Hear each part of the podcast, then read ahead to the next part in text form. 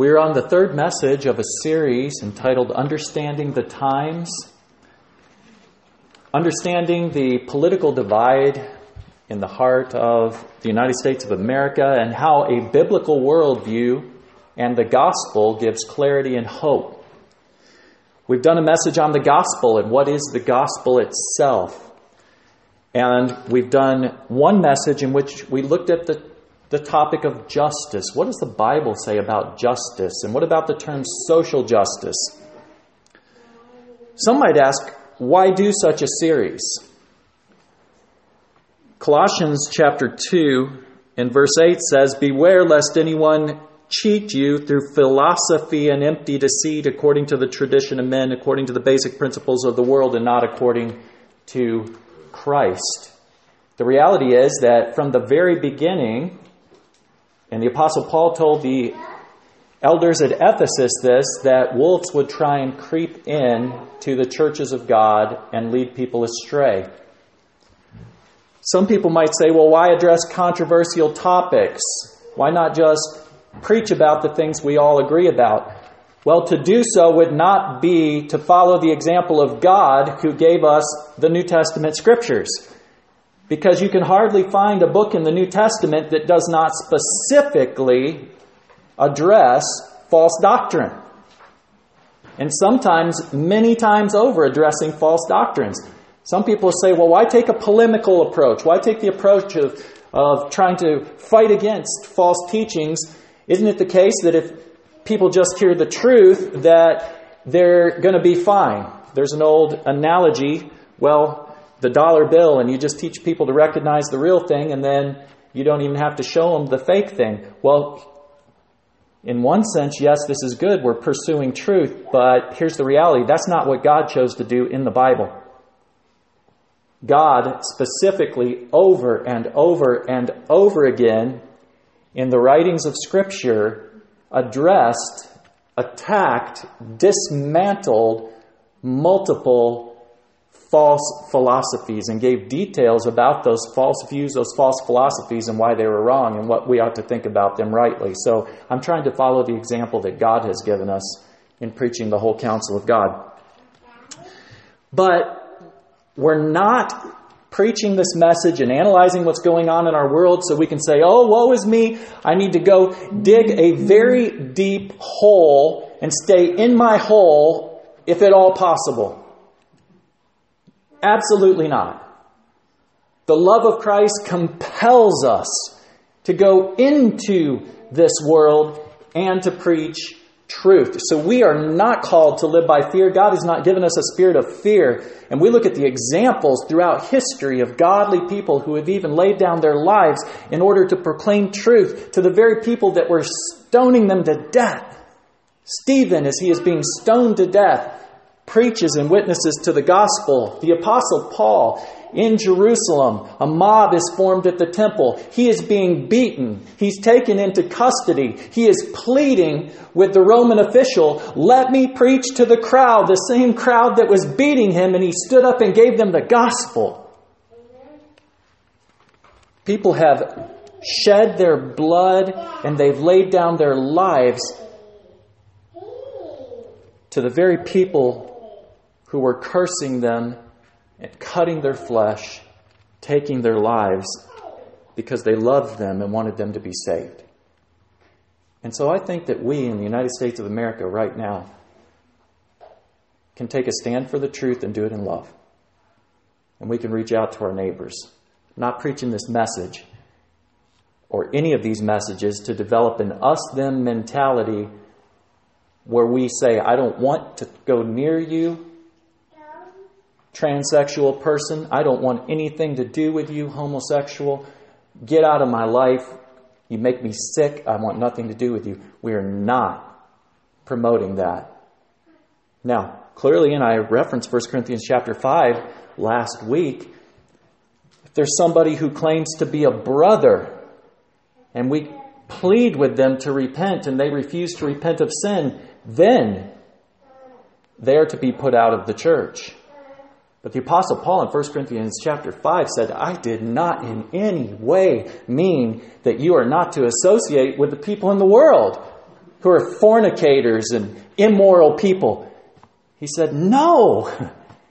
Basically, God forbid, of course you go out and you talk to your neighbors. Of course you go out and give the gospel. So we don't live in fear. But yet, we try to live in wisdom. Jesus said, to be wise as serpents and harmless as doves. And that's what we're seeking to do. Well, I want to do part two on the issue of justice and social justice. This concept of social justice that we began, have begun to look at is the broad umbrella, it is the overarching theme of progressivism and how progressivism is carried out. And when I use the term progressivism, you realize for a long time we would just talk about liberals and conservatives. But now there, there are people who say that they are classical liberals and they are being attacked by the progressives. They are being attacked by the neo Marxists. They are being threatened and run out of their own classrooms. And, and these classical liberals are not people in any way, shape, or form we would identify with and say they're godly because they're people who are saying, I think gay marriage should be legal in the world. I just said in a classroom that I would be disgusted by homosexual, viewing homosexual interaction.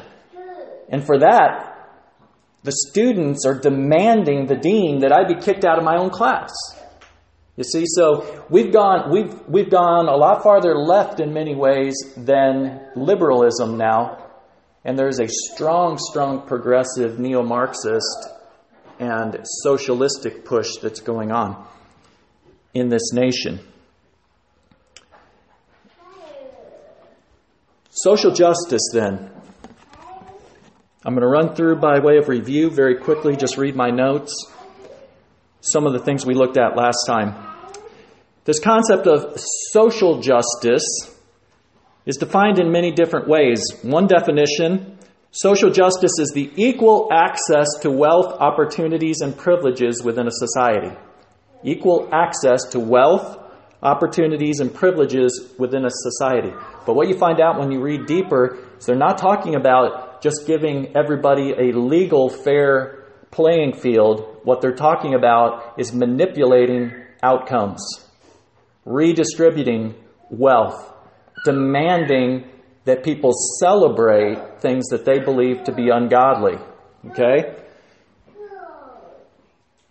Another definition social justice is a concept of fair and just relations between the individual and society. This from Wikipedia. This is measured by the explicit and tacit terms for the distribution of wealth, opportunities for personal activity, and social privileges. Notice that again distribution of wealth, opportunities for personal activities, social privileges. Merriam Webster says that social justice is a state or doctrine of egalitarianism. Egalitarianism is that which seeks to make all things equal, level it all out. The Oxford Dictionary says justice in terms of the distribution of wealth, opportunities, and privileges within a society. So we see those things again distribution of wealth, opportunities, privileges. Voddie Baucham quoted William H. Young, who described social justice as, quote, state redistribution of advantages and resources to disadvantaged groups to satisfy their rights to social and economic equality. When you hear about social justice, you're always going to hear the terms rights.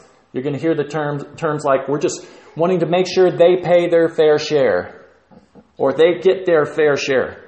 Okay, so it's a serious matter. Brother Rick read for us from Micah chapter 6. What does God demand of us? What does He expect of us? To do justice. And so, if this idea of social justice is right, that means it's something that God demands of us. So, we need to know about it. What is this?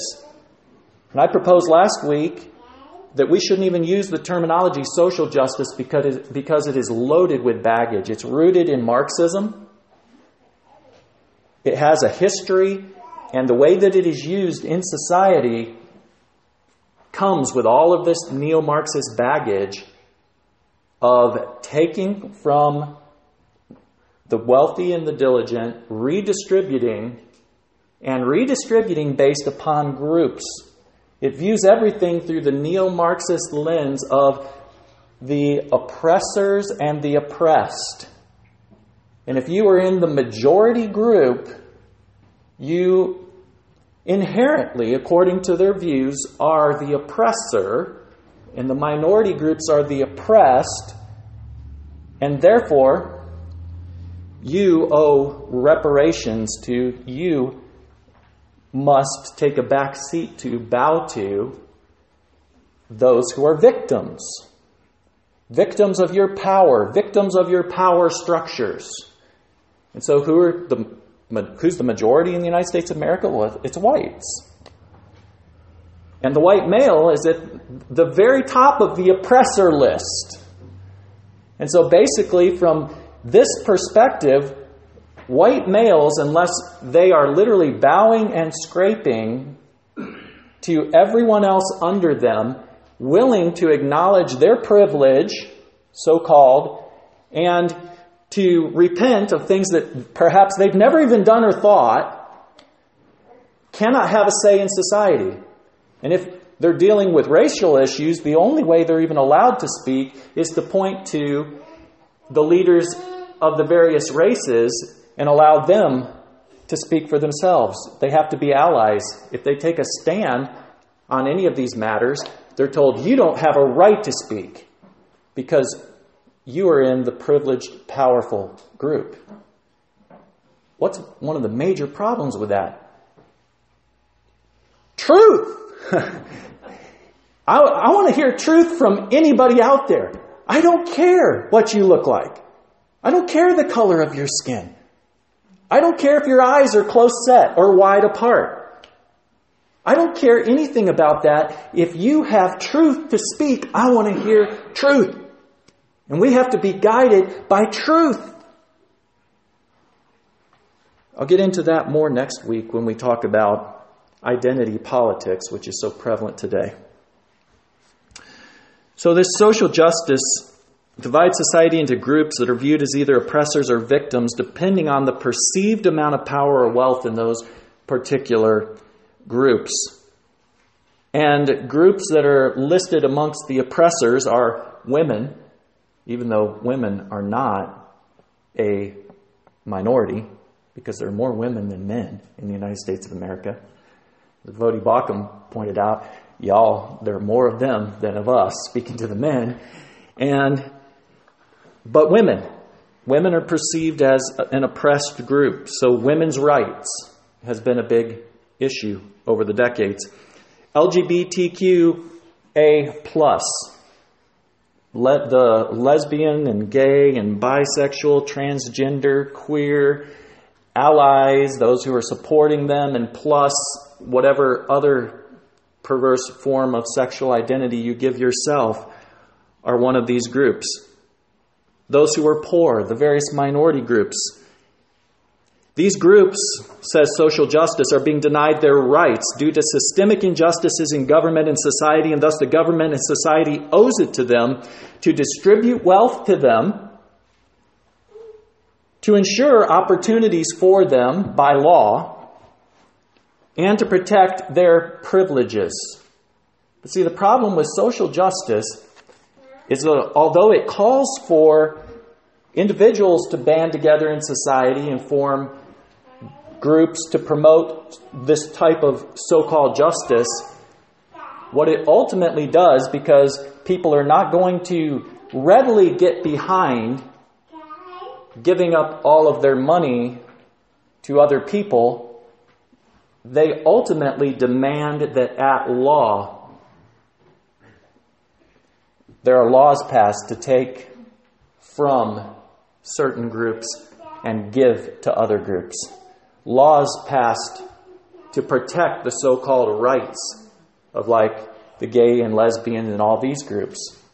So you have equality laws that are going on the books now, in which they will say that sexual orientation and gender, gender identity should be protected classes under anti discrimination laws.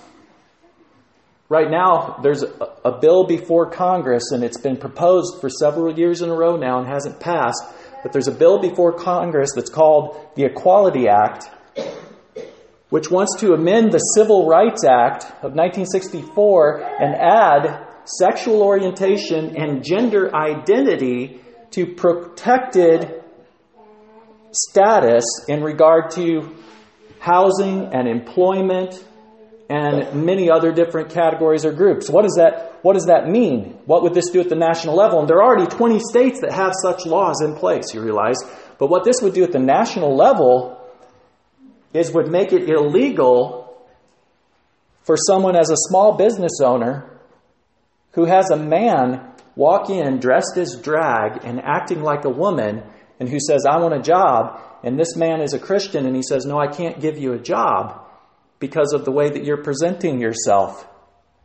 And, and that would be illegal under this type of legislation to deny someone a job based on that determination. There are already over 70 nations in the world that have these types of laws put in place. Europe has basically completely gone this direction. The United States of America is on this train, and that's where we're headed unless the Lord intervenes. Unless people stand up and say, This is not right. It is not just. It is not fair. We have in our very Constitution the right to assemble for religious purposes, um, purposes, the right to freedom of conscience religiously and you see, this is a direct attack against those things. Social justice proponents often speak of terms of equality of access or equality of opportunities, but they then show that what they're really striving for is equality of outcome because they will reference disparities in society, like they'll say there's a wage gap between men and women, that there's disparities in representation of government. I was watching a debate over in Australia, and there was a, a woman representative on this panel, and she was saying, We're a representative gov- uh, government here in Australia, so there, and, and there's at least an equal number of women in Australia than men, so we need to have quotas in place to make sure that we have at least as many women as men in our parliament. And there was a man from their parliament who was there on the panel as well. And he said, Well, one issue with that is that there are plenty of women who vote for men. You know, you are, you are artificially imposing this structure, regardless of the qualifications of the people running for office, regardless of their views. You're establishing these quotas. And he's like, this doesn't make sense. It's not helpful.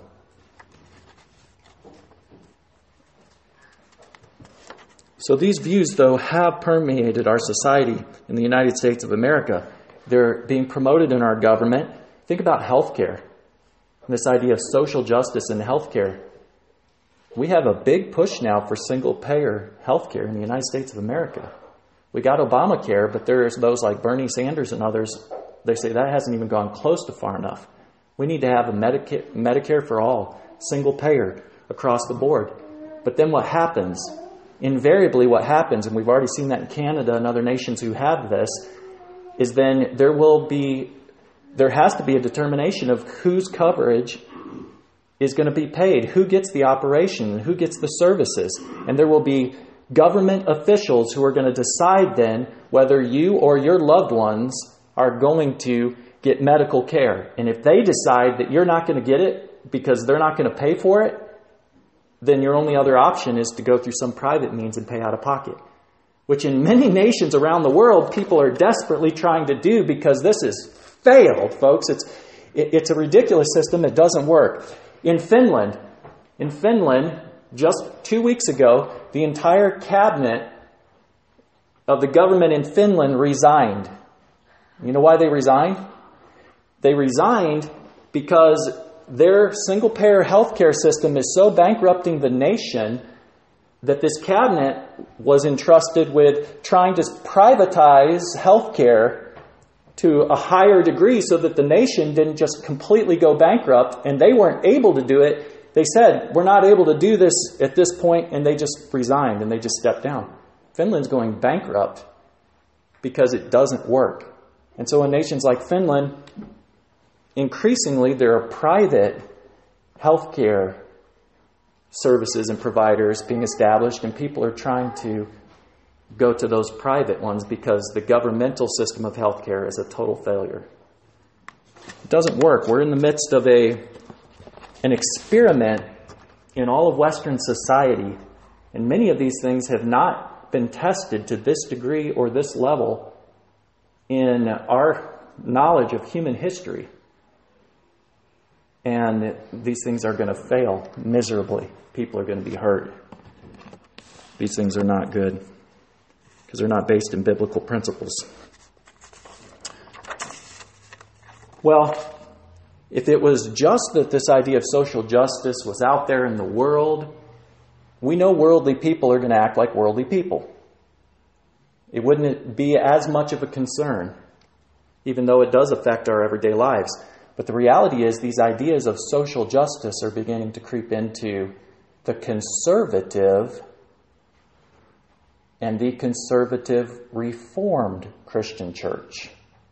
Not just the liberal churches, which a long time ago went this route and have gone up the deep end decades ago. Not just conservative, even Arminian groups, but even in conservative, more reformed groups. So in the Southern Baptist Convention, and some who are on the Ethics and, Liberty, uh, Ethics and Religious Liberty Commission are beginning to promote these ideas of social justice, men like Russell Moore. The Gospel Coalition and some of those who are part of the Gospel Coalition are beginning to promote social justice ideas. Now, they haven't gone to the point of saying it's okay for someone to practice homosexual practice. But they're using the terms social justice and they're beginning to look through the lenses of this idea of oppressed and oppressors. And they're starting to bring in speakers to their conferences who are fully in this camp and saying we have to give them a voice because they're the ones that have street cred. They're the ones that have credibility to speak on this. In other words, if you want somebody to speak about LGBTQ plus issues, then you really need to get a same sex attracted individual who's going to be able to speak about it because everybody's going to listen to him. Or if you're going to talk about racial issues, you've, you've got to find African American pastors to speak on these things because they have credibility.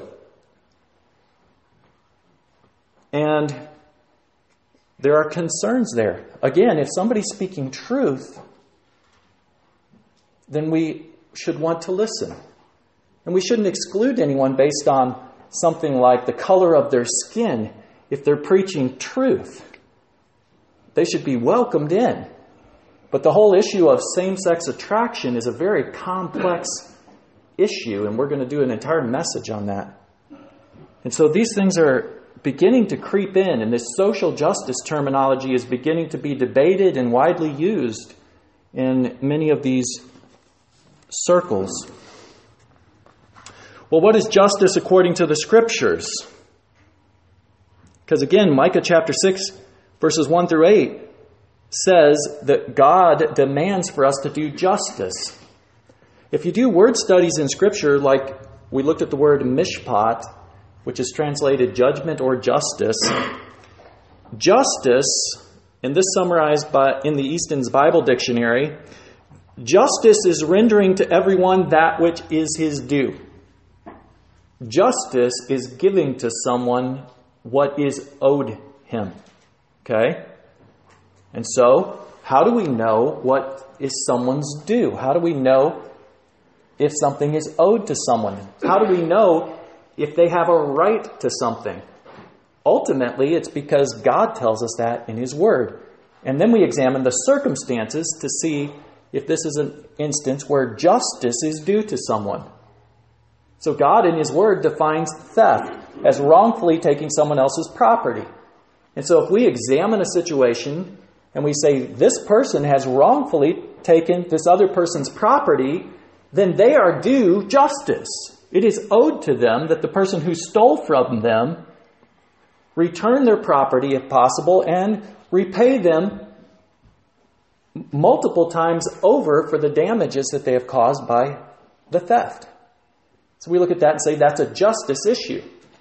It's a justice issue. But if somebody says everybody has a right to health care insurance, everybody has a right, it's a matter of justice that you have health care insurance. I would simply propose this. Where do you find in Scripture, either by principle or by direct statement, the idea that somebody else owes it to you to pay for you in insurance which will cover you in case you get ill or need operations? It's not there. You do not have a right for someone else to pay for your health care insurance. Health care insurance is a privilege. It is something societies haven't even had in any realistic form up until recent history.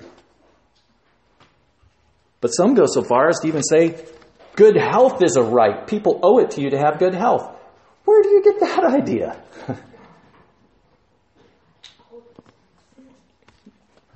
Have you sinned against me if I get cancer?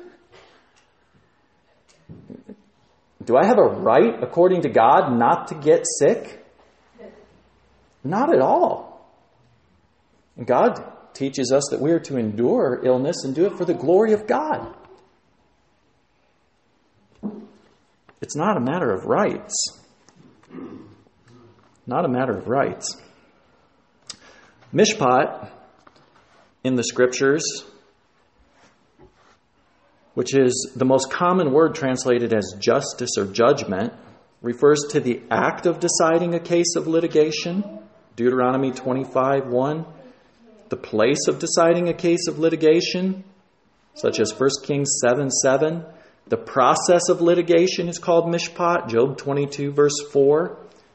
A case of litigation is called this, such as in 1 Kings 3:11, a sentence or decision issuing from a magistrate or a court is very common rendering of this, such as in Jeremiah 26:11 and verse 16.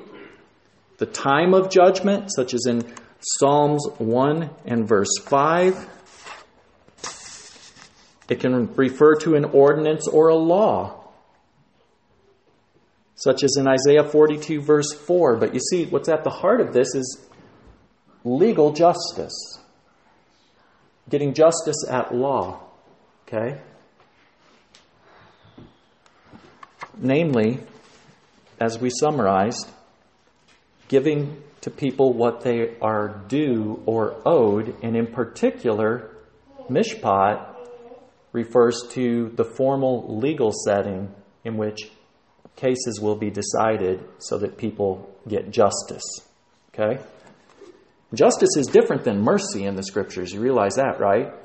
We're told in Micah that we're to love justice and we're to do mercy. You see, when we do mercy, we're giving someone something that is not their due. But if we're doing justice, we are giving someone something that is owed to them. You see, both of these are are called on, we are to do both of these. Well, social justice is a perversion of true justice and a danger to society and the church because this is such a loaded term. It comes with so much baggage. It's like a stick of dynamite that is ancient and the nitro, nitroglycerin is oozing out of it. Maybe some of you saw an, the old MacGyver episode when he had a whole box of this stuff and he's doing his MacGyver thing to try and stabilize this dynamite that has this nitroglycerin oozing out of it. You know, the stuff's unstable. You drop it and boom, it blows. This terminology is unstable. It's not helpful. We don't do well to use it and incorporate it into the church because of what it means to those we're communicating to. Okay? We have to be careful in our terminology. But it's not just an issue of terminology, it's an issue of issues, and we're going to be getting into more of those as we go. But social justice perverts true justice. Problems with social justice. For instance, a common social justice cause is a woman's right to reproductive health. What do they mean by reproductive health? Literally, if you want to put it in biblical terminology, the right to murder your baby. The right to murder your child. But, but what has been done through this neo Marxist lens, they view women as victims and men as oppressors and so the way a woman regains her power and her rights and privileges is having the right to control her womb and her body. You know, all these old arguments that are so ridiculous because the baby is not her body. Okay?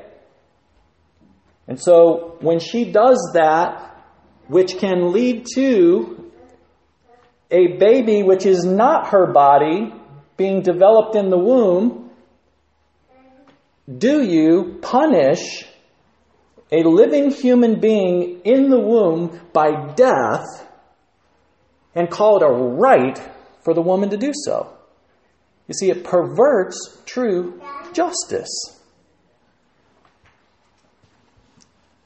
James White recently stood before the Phoenix, Arizona Council and he talked about one of the camps in Nazi Germany in which the wife of the head of this concentration camp had a fascination with human skin, so she had lampshades made out of the skin of people that they had destroyed, and a fascination with tattoos, and so she saved the tattoos cut off of the skin of people that were murdered. And the citizens of the town would not go and look at what was being done there, and then they claimed that they didn't know what was going on, so they were not responsible for the action. And James White gave a clarion call to the city of Phoenix, and he said, History will show that with this issue of abortion and murdering children in the womb, that people standing back and saying, I don't see what is going on, and therefore I am innocent of what is happening, will be proved to be false because what is going on with the murder of children in the womb is at least or more gruesome and violent and vile as what was being done in that concentration camp. And he was calling the city to act and to become a sanctuary city for the child in the womb. Give protection to the child in the womb.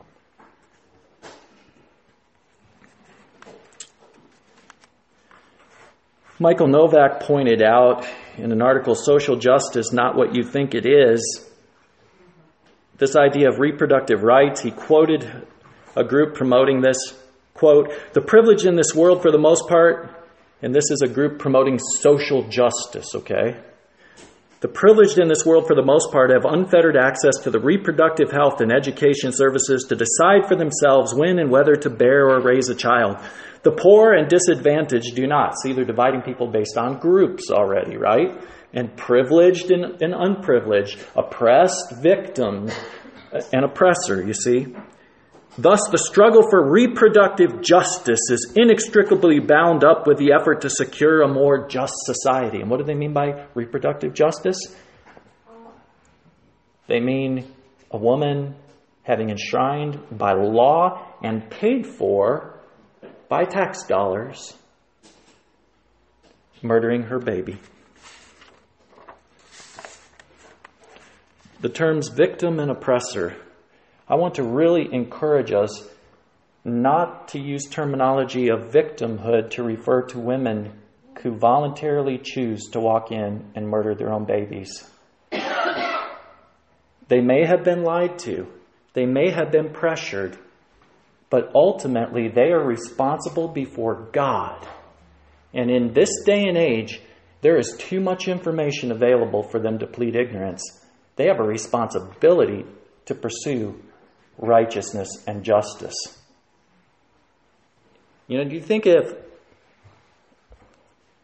we are to murder people, that we can stand before God and say, Oh, I didn't know it was murder, so it's okay? It doesn't work that way. The Apostle Paul was murdering Christians. And he said, I was formerly a murderer. Okay? We didn't say, well, you German soldiers, you're just following orders, so no Nuremberg trial for you. You see, the excuses of, well, I was following orders or I was deceived or whatever else, it, do, it does not apply in God's court, and it shouldn't apply in human courts. The question is Did you commit the crime? Are you guilty? That's the question in God's court. The idea of gay rights, of course, social issue. Arcus, uh, a group promoting these types of issues under their social justice heading, they say there needs to be increased, increased inclusion and acceptance of LGBTQ people. And they say here's an anticipated outcome. So they show they're not just about equal opportunities at law, they're not just about saying gay people should be, be able to ride on public transportation just like straight people, or gay people, you know, shouldn't be taxed out of existence like straight people shouldn't be.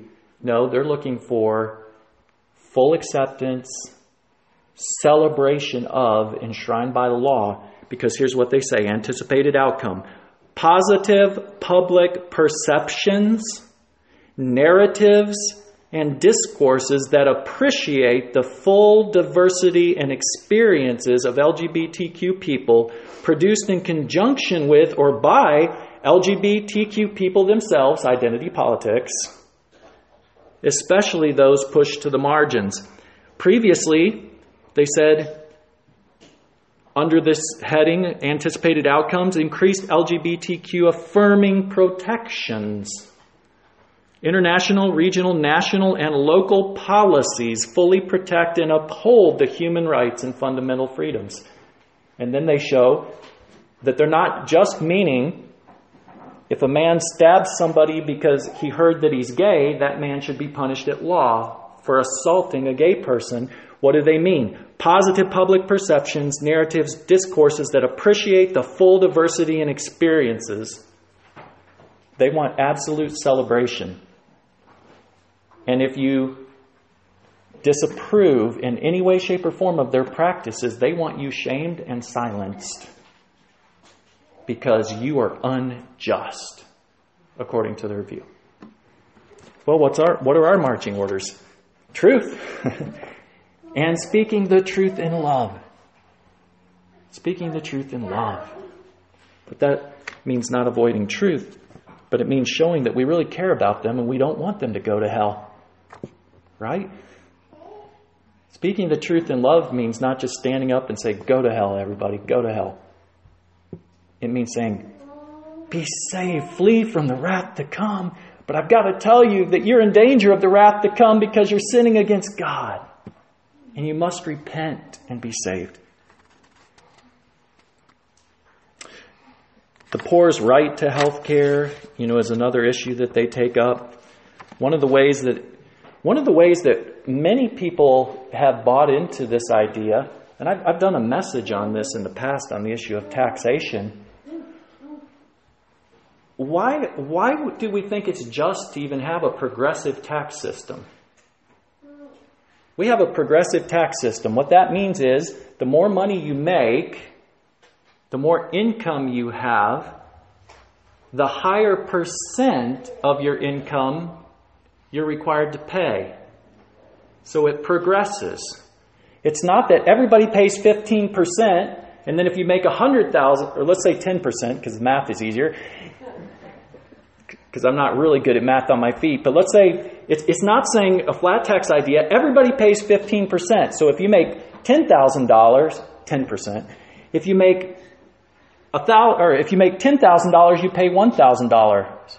But if you make $100,000, you pay $10,000, 10 times as much as the person that has made less, but yet you're paying the same amount, the same, the same percentage.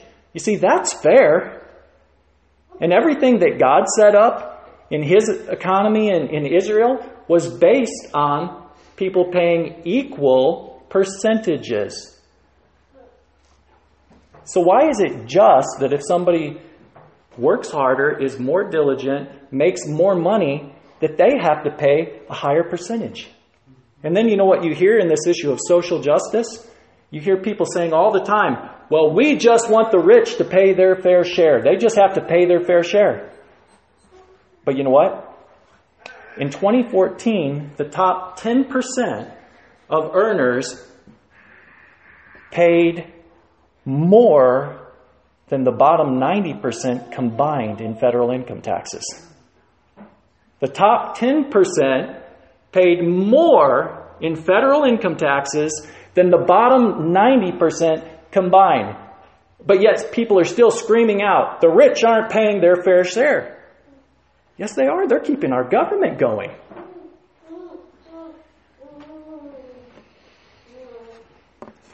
So, things like the progressive tax system, we've, we've given up on that one a whole long, a long time ago. And there are people that are staunch conservatives that don't have an issue with the progressive tax system. But I look at it and say, is it just, according to God's principles, that you have to pay a higher percentage? And, and I question the justice of that. It's not the way God did it.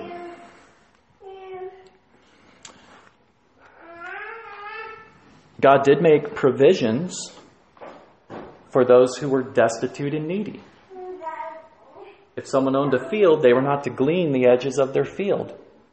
But then the poor were required to come and work by gleaning from that.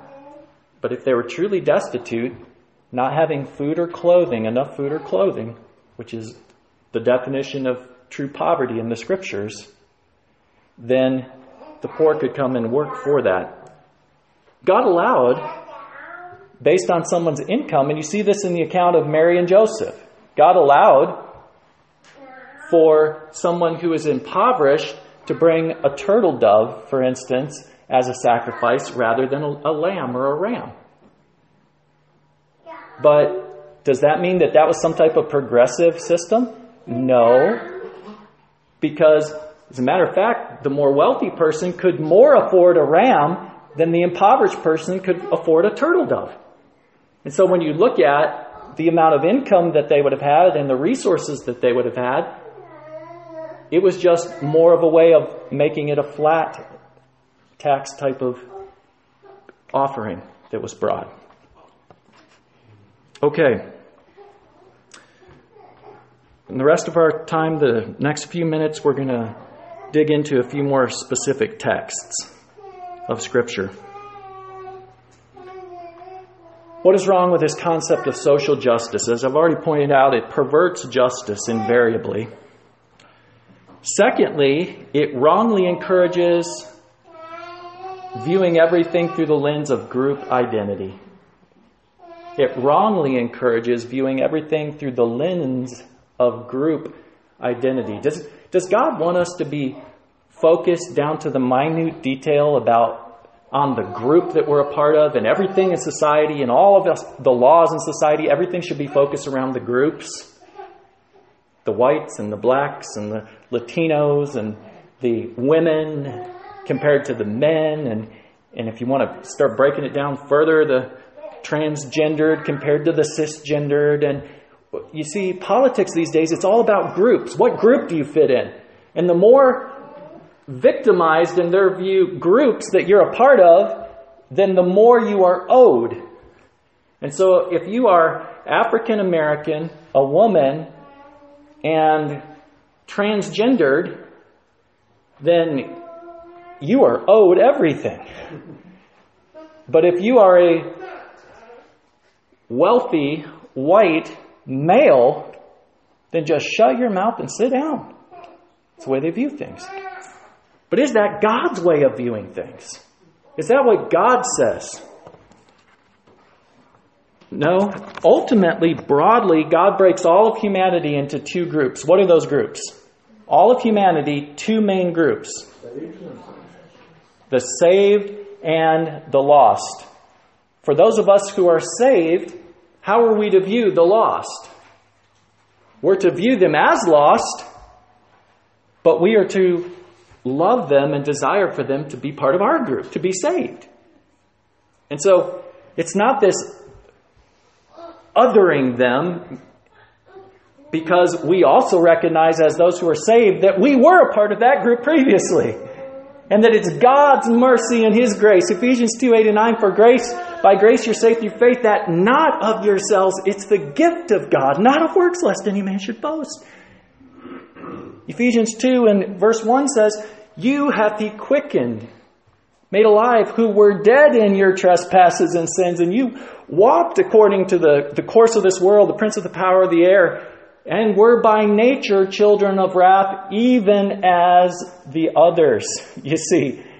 So we recognize that through the gospel, God's grace has been poured on us, and He has taken us and transferred us, it says in the book of Colossians, out of the kingdom of darkness into the kingdom of light. We have been loved in the beloved, in Christ Jesus. And so we don't blur the lines and say, everybody is a child of God. Let's all just join hands and sing, Let there be peace on earth.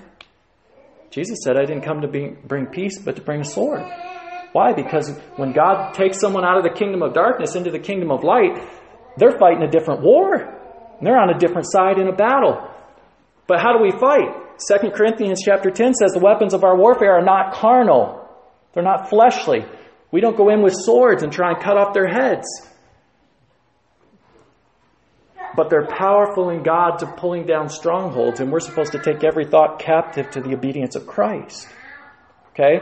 But there are two broad groups lost and saved.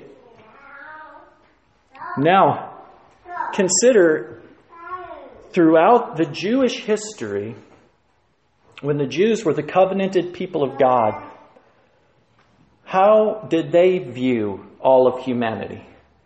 How many groups?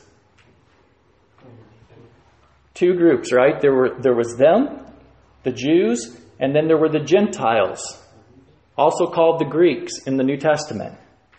Now, what has God taught us in His Word that now under the new covenant He has done in regard to those two peoples? He has brought them into one. Consider Ephesians chapter 2, beginning with verse 14. Ephesians chapter 2, beginning in 14. And this is this for us is a proper application of the gospel, considering what the gospel does. The gospel unites us together. The good news and then the work that Christ has done and the Holy Spirit applying that work to our lives unites us together with all others that God has done this work for around the world. And it doesn't matter what color our skin, it doesn't matter what nation we're from, it doesn't matter what language we speak. We are one with all other believers, right? Ephesians 2, beginning with verse 14. For he, Christ himself, is our peace, who has made both one, and has broken down the middle wall of separation, having abolished in his flesh the enmity that is the law of commandments contained in ordinances. All those old covenant laws that kept the Jews and the Gentiles separate or distinct, this says God abolished those in order to bring the two together. The separation laws the dietary laws were given specifically in Leviticus 20 to separate the people of Israel from the nations around them. The holy war codes, all of those things are abolished in Christ because he has made the two one. So as to create in himself one new man from the two, thus making peace, and that he might reconcile them both to God in one body through the cross, thereby putting to death the enmity And he came and preached peace to you who were afar off, Gentiles, afar off, and to those who were near, Jews. For through him we both have access by one Spirit to the Father. Ultimately, there are two groups saved and lost. And God has brought and saved and continues to save people from all tribes, tongues, and nations. Galatians chapter 3, verse 26, I'm just going to read this for us. For you are all sons of God through faith in Christ Jesus. For as many of you as were baptized into Christ have put on Christ. There is neither Jew nor Greek. There is neither slave nor free. There is neither male nor female. You are all one in Christ Jesus. If you are Christ, then you're Abraham's seeds and heirs according to the promise. The problem with social justice, so called, is it demands categorizing people by every conceivable group identity in order to identify privilege and determine who owes whom. What the Bible teaches us is that we all owe God. And that if there are individual instances where we wrong one another, those are to be dealt with in a court of law according to biblical principles. Or they're to be dealt with in the jurisdiction of the church if it's something within the church that is not a criminal matter with the nation. But we, we don't point to our ethnicity or our nationality as the distinguishing characteristic of our identity.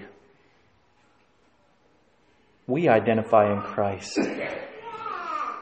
And that means that if there's a Nigerian Christian and comes over to visit the United States or we go over to visit them, we have more in common with them as believers than I would have with a white male neighbor who is lost in sin.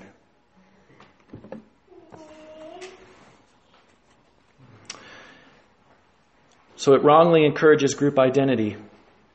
Also, this idea of social justice wrongly promotes victim status and entitlement based on group affiliation, even if you are not being wronged. Victim status and entitlement based on group affiliation, even if you are not being wronged. Folks, here's the reality. One of the biggest underlying philosophies that drive people into sin and keep them in sin is having a victim mentality or an entitlement mentality. If people will not take responsibility for their actions, but they will blame all their actions on victimhood, I'm a victim. And maybe they were a victim of something in the past. But then they begin to make excuses. They begin to identify themselves as a victim. They begin to refuse to take responsibility and to say, you know what, in Christ, I'm a new creature. I have the Holy Spirit dwelling within me. I can do what is right. I'm not going to view myself as a victim constantly. Then they'll never repent of sin truly, and they'll never be a good member of society. What about entitlement? Everybody owes it to me. You owe it to me to give me health care. You owe it to me to give me money. You owe it to me to give me an Xbox. Kids, you don't have a right to an Xbox. You don't have a right to a phone. Your parents don't owe you to get you any of those things. What God says your parents owe you is to bring you up in the nurture and admonition of the Lord and to give you basic food, shelter, and clothing. Those are your rights. But if you don't even get those rights, that still doesn't mean that you are, re- are not responsible for whatever sinful choices you make. We've, we've got to we to toughen up. Younger generations, toughen up. And I appreciate you guys because I see younger generations here who are tough and they're being taught by their parents to take responsibility for their actions. And I'm, I'm glad of that. But don't buy into the lies that are going to be fed to you in this culture out here. You take responsibility for your actions. You work hard. Don't have the idea that people owe it to you to make you happy. You go out and do what God has called you to do, no matter what people do to you. Stand for the truth. Be a man, be a woman in God's eyes. And you'll be able to go to sleep at night and be thankful. Wrongly produces this victim status. In the book of 1 Thessalonians, chapter 5, it says, If a man doesn't work, he shall not eat. There's a general principle that any able bodied person that is required by God to provide for themselves and they refuse to engage in gainful employment in order to provide for their own needs, that others are not to give them anything. If they are sound in body and mind and able to provide for their own needs and required by God to do so, the principle given to the church is do not feed them. Now that sounds harsh, but that's actually loving. Because God does not want people who are undisciplined, cowardly, indolent, and lazy to think that they're okay because they're not. If that is their character, they will go to hell.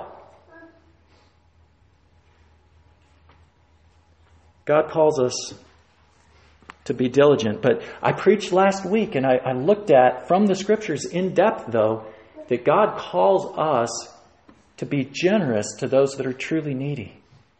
He calls for us to care for the widows and the orphans and the impoverished and the resident sojourners in the land because those are groups of vulnerable people. God has a special place in His heart. And He says, when you see people that are truly needy, you reach out and you help them. Do not withhold from them when it is in your power to do good.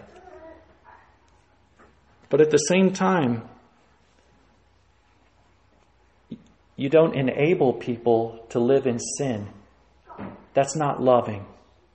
You've got to help them, and that's a biblical principle. This idea of reparations, and I know as a cisgendered white male, people are saying, you don't have any right to even talk about this. Well, it's truth, and so I'm going to talk about it. The reality is this it doesn't make any sense to say that whites today who never owned slaves are guilty and owe African Americans who themselves were never even slaves, some type of reparations. That's not biblical justice. Plain and simple. In Ezekiel chapter 18, God says, You will not punish the child for the father's sins, but each man will die for his own sins. Look at, look at this. Let's put eyes on the text. Ezekiel chapter 18.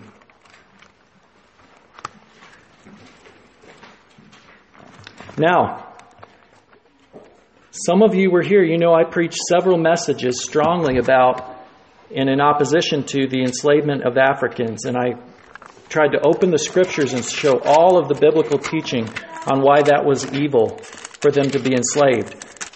We looked at Jim Crow and how horrifically they were treated and by law treated in our nation. I'm not countering any of that. Everything that I preached there, I believe is accurate. But when we're talking about being removed from those injustices and the laws being changed and saying, well, you group of people today, you have to pay back this other group for what was done to them by your ancestors in the past. What I'm saying is, God does not demand that. That's not a principle of God's justice. Ezekiel in chapter 18. The word of the Lord came to me, verse 1, saying, What do you mean when you use the proverb concerning the land of Israel, saying, The fathers have eaten sour grapes and the children's teeth are set on edge? Let's, let's put it into uh, Ozarkian terminology. The fathers have eaten green persimmons and the children's teeth are set on edge. Have you ever eaten a green persimmon? Woo, boy, howdy. All right puckers you right up. Here, here's, here's the Proverbs there. It's saying, Our fathers did wrong, and the children are bearing the guilt for that. They're bearing the, the brunt of that. Okay? Our fathers are the one that ate the sour grape, but it's the children's teeth that are set on edge. But the Lord is saying, What do you mean when you use this proverb concerning the land of Israel? As I live, says the Lord God, you shall no longer use this proverb in Israel. Behold, all souls are mine. The soul of the Father as well as the soul of the Son is mine. The soul who sins shall die. But if a man is just and does what is lawful and right, if he has not eaten on the mountains, nor lifted up his eyes to the idols of the house of Israel, nor defiled his neighbor's wife, nor approached a woman during her impurity, if he has not oppressed anyone, but has restored to the debtor his pledge, he has robbed no one by violence, but has given his bread to the hungry and covered the naked with clothing, if he has not exacted usury nor taken any increase, but has withdrawn his hand from iniquity and executed true judgment between man and man, if he has walked in my statutes, kept my judgments faithfully, he is just. He shall surely live, says the Lord God. People are responsible for their own actions. And it is unjust for nations to demand reparations at law of children, great or grandchildren, great grandchildren, great great grandchildren for the sins of their fathers.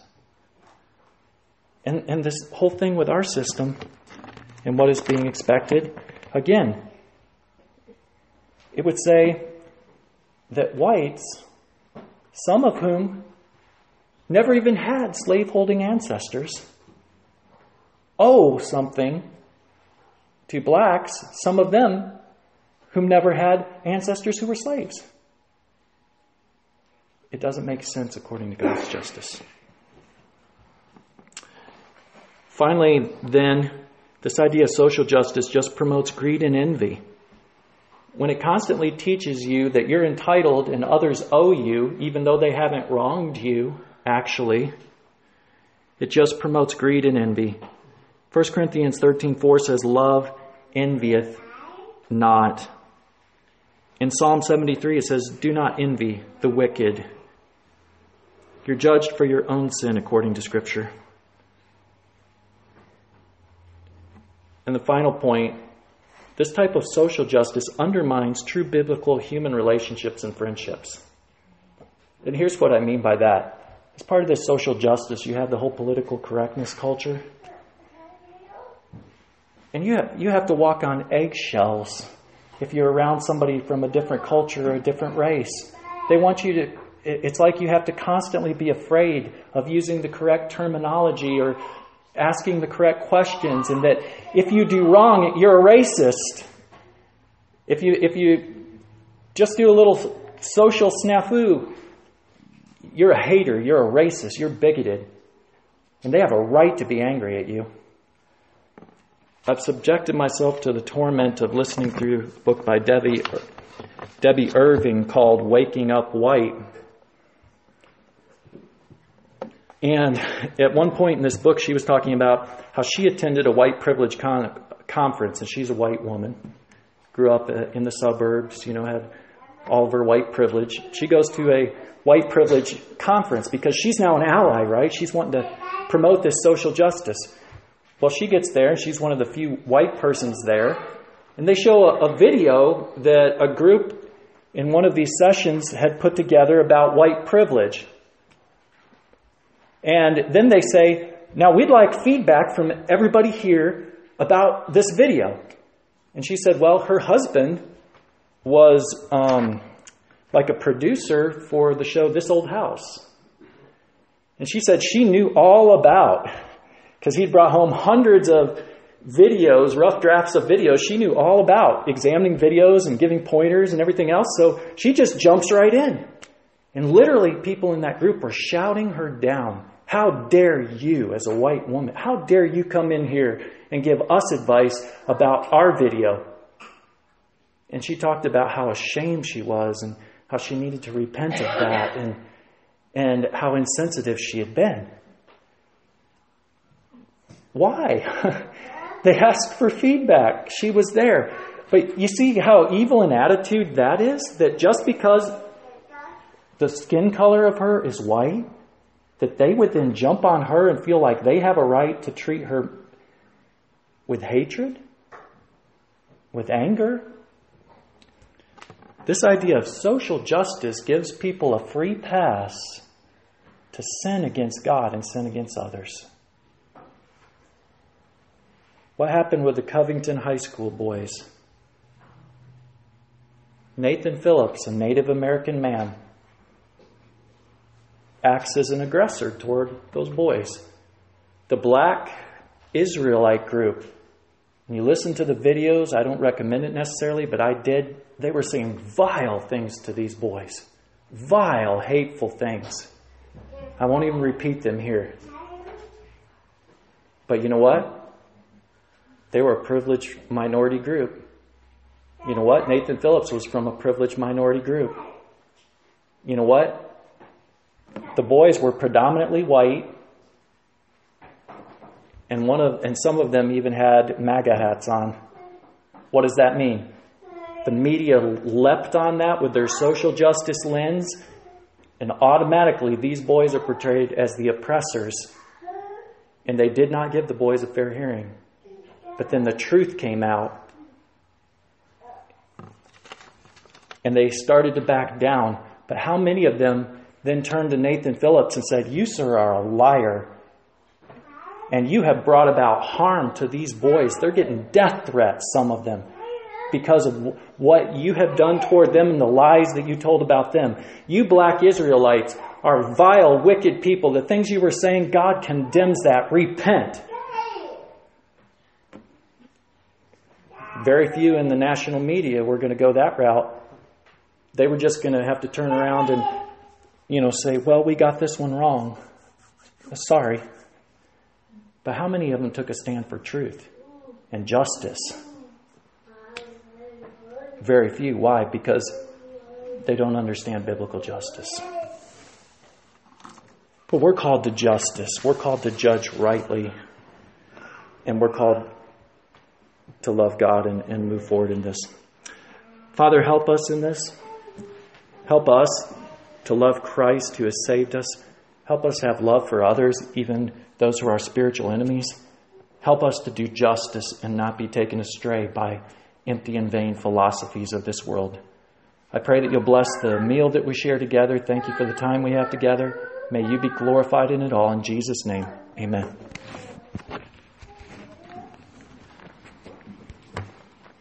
Please stand.